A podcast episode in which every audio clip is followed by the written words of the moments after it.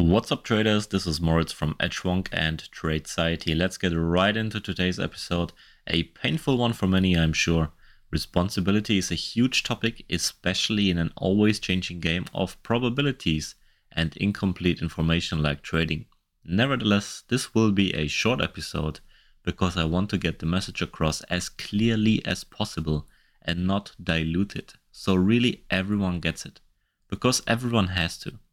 It is too easy, too tempting to blame your failure in the markets on bad luck, your broker, the big bad hedge funds, or whatever other conspiracy theory you want to believe in.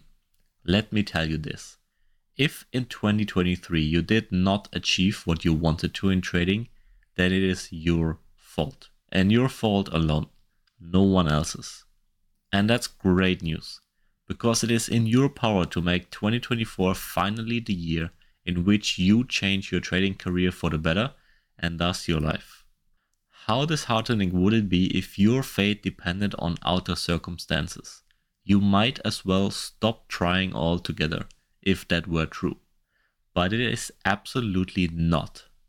When traders come to me and say this is not working, I have three questions for them, which weeds out 99% of problem really. The first question is, did you journal? No, okay, bye. Don't waste my time. The second question, if they actually did journal, is how many trades did you take and how many did you take according to the rules of your system?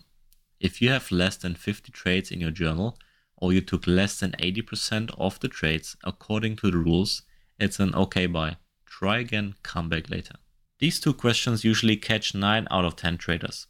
Now, if you did journal and you took at least 50 trades, and you took at least 80% of them according to the rules, but you did not turn a profit over that sample size, then it is time to really take a deep dive into your data and ask questions about the quality of the trades you took and the quality of the market environment.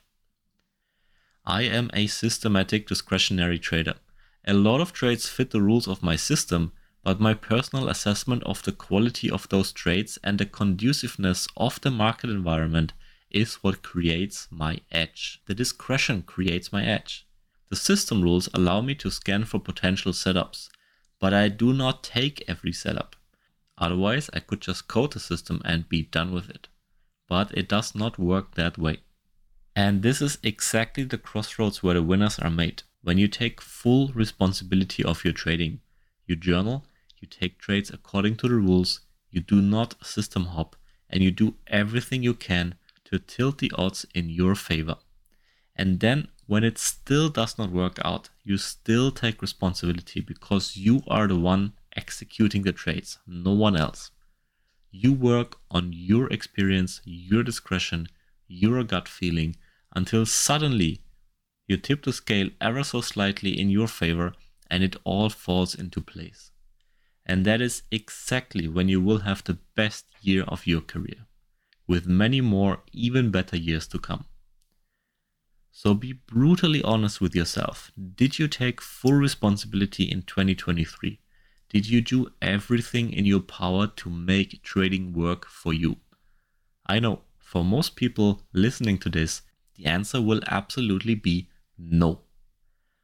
2024 can be the beginning of the life you really want if you finally grow up, stop blaming everyone and everything else, and start making the right moves. Take full responsibility. I will see you on the other side. Let's make the next year count. Moritz, peace out.